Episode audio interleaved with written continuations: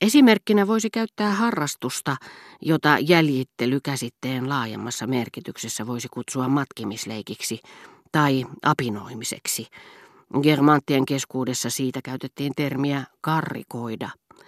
Missä Madame de Germant oli suorastaan lyömätön, mutta courvoisiet eivät sitä tajunneet sen paremmin kuin jos he olisivat olleet jäniksiä eikä ihmisiä, miehiä ja naisia, siitä yksinkertaisesta syystä, etteivät he koskaan olleet panneet merkille äänenpainoa tai puhevikaa, jota herttuatar pyrki matkimaan.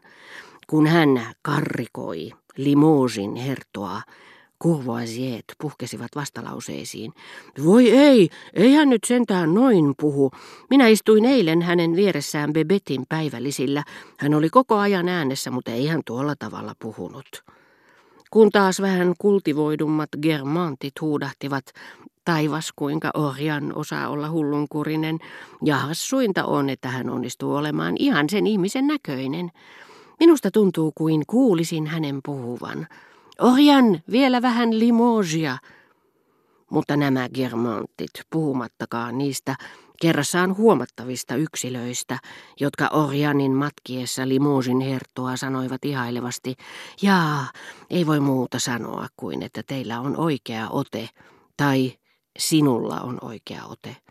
Vaikka he eivät Madame de Germantin mittapuun mukaan olleetkaan henkeviä, eikä hän näin sanoessaan erehtynyt olivat herttuattaren neronleimauksia kuunnellessaan ja niitä muille kertoessaan oppineet jäljittelemään hänen ilmaisu- ja ajattelutapaansa, joka Suonnin ja herttuattarenkin puheissa esiintyi muotoiluna.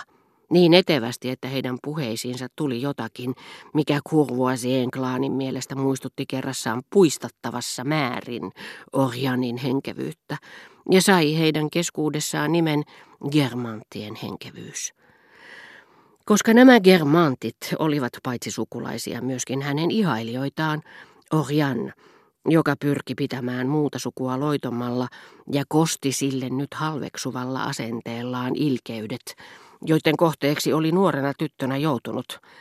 Kävi joskus tapaamassa heitä, mieluummin yhdessä herttuan kanssa, kevät- ja kesäkuukausina, jolloin hänellä oli tapana tehdä vierailuja miehensä seurassa. Nämä vieraskäynnit olivat aina varsinaisia tapahtumia.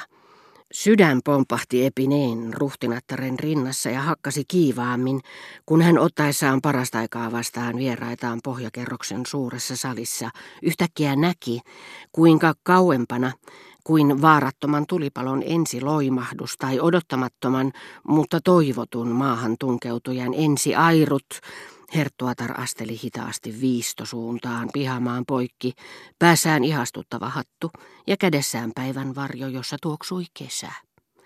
Kas vain, Orjan, hän kajautti samaan sävyyn kuin valmiina, varoittaakseen hienotunteisesti vieraitaan, jotta nämä voisivat poistua salongista hyvässä järjestyksessä ja rauhallisesti. Puolet läsnäolijoista nousi, koska ei uskaltanut jäädäkään. Ei, mutta mitä varten? Istukaa, hyvät ihmiset. Minusta olisi hauskaa, jos te viipyisitte vielä hetken, sanoi ruhtinatar rennosti ja huolettoman näköisenä, kuin hieno nainen ainakin. Mutta hänen ääneensä oli tullut teennäinen sävy. Teillä oli ehkä jotakin sanottavaa toisillenne. Eikö? Onko teillä tosiaankin tämmöinen hoppu? Täytynee sitten pistäytyä teitä katsomassa, vastasi talon emäntä niille, joiden mieluummin näki lähtevän yksin tein. Herttua ja herttuatar tervehtivät ylen kohteliasti ihmisiä, jotka olivat tavanneet tässä talossa vuodesta toiseen, tuntematta heitä silti sen paremmin. Ja nämä puolestaan sanoivat heille päivää varovaisen vähäileisesti.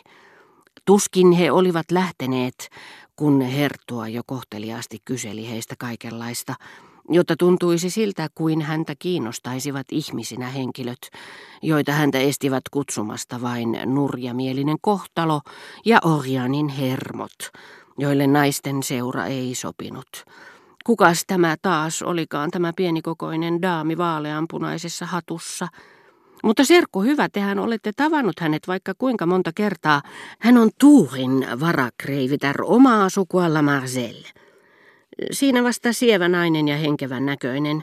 Ellei hänellä olisi tuota vaivaista kauneusvirhettä ylähuulessa, hän olisi kerrassaan ihastuttava.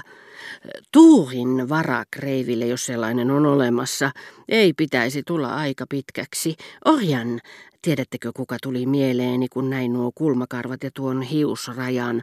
Teidän serkkunne Edwig de Ligne. Germantin herttuatar ikävystyi heti, kun puhe kääntyi jonkun toisen naisen kauneuteen, eikä tullut mukaan keskusteluun. Mutta hän ei ollut ottanut lukuun miehensä tarvetta näyttää, että oli perillä ihmisistä, joille ei koskaan avannut kotiaan, millä tempulla tämä uskoi tekevänsä vakavamman vaikutuksen kuin vaimonsa. Asiasta toiseen hän sanoi yhtäkkiä painokkaasti. Te mainitsitte juuri nimen La Marcelle.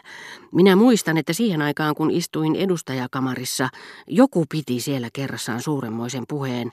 Hän oli äskeisen nuoren naisen setä. Siinä vasta lahjakkuus. Ei kiitos, kultaseni, hän sanoi sitten varakreviter de Germontille, jota Madame de Germont ei voinut sietää, mutta joka ei hievahtanutkaan ruhtinattaren salongista, missä hän tieten tahtoin alentui esittämään sisäkön osaa ja pieksi sitten omansa kotiin tultuaan vaan pysyi hämillisenä ja hätääntyneenä paikallaan herttua parin tullessa, hyökkäsi sitten viemään takkeja syrjemmälle, yritti olla avuksi ja ohjata hienotunteisesti väkeä viereiseen huoneeseen. Älkää missään nimessä meitä varten teetä laittako. Jutellaan tässä kaikessa rauhassa, me olemme yksinkertaisia, kursailemattomia ihmisiä. Sitä paitsi, hän jatkoi kääntyen Madame Depineen puoleen, jättäen nöyrän, kunnianhimoisen ja palvelusalttiin de Gremontin siihen punastelemaan. Me emme valitettavasti voi viipyä kauempaa kuin neljännestunnin. Tämä neljännestunti kului kokonaan herttuattaren viikon sisällä keksimien kärjistysten ja sukkeluuksien esittelemiseen. Eikä tämä itse niitä varmaankaan olisi tullut siteeranneeksi, ellei herttua taitavasti kuin mikä olisi teeskennellyt toruvansa vaimoaan välikohtausten takia, jotka olivat ne inspiroineet, ja johdatellut hänet näin sanomaan ne uudelleen. Ruhtinatar Depine, joka piti paljon serkustaan ja tiesi, että tämä oli perso kohteliaisuuksille, ihasteli hänen kesähattuaan, päivänvarjoaan ja henkevyyttään. Puhukaa hänen vaatteistaan niin paljon kuin haluatte, tokaisi herttua tyytymättömään sävyyn, jonka vasiten oli omaksunut. Joskin lievensi sitä veitikkamaisella hymyllä, jotta kukaan ei vain erehtyisi ottamaan vakavasti hänen huonotuulisuuttaan. Mutta älkää taivaan tähden sanoko sanaakaan hänen henkevyydestään. Minulle riittäisi mainiosti vähemmän etevä vaimo. Te tarkoitatte ilmeisesti typerää sanaleikkiä, jonka hän tekaisi pala medveljestäni. Hän lisäsi iloissaan, kun sai tilaisuuden mainostaa vaimoaan, sillä hän tiesi mainiosti, että muu suku ei ollut vielä kuullut koko asiasta. Ensinnäkin minusta on alentavaa sellaisen henkilön arvolle, joka silloin tällöin, onhan se myönnettävä, sorvaa aika onnistuneita sukkeluuksia, sortua tekemään huonoja sanaleikkejä. Mutta ennen kaikkea oli typerää tehdä se veljeni kustannuksella, onhan hän tunnetusti erittäin herkkä suuttumaan, sillä jos me nyt tämän takia joudumme riitoihin, se ei totisesti maksanut vaivaa.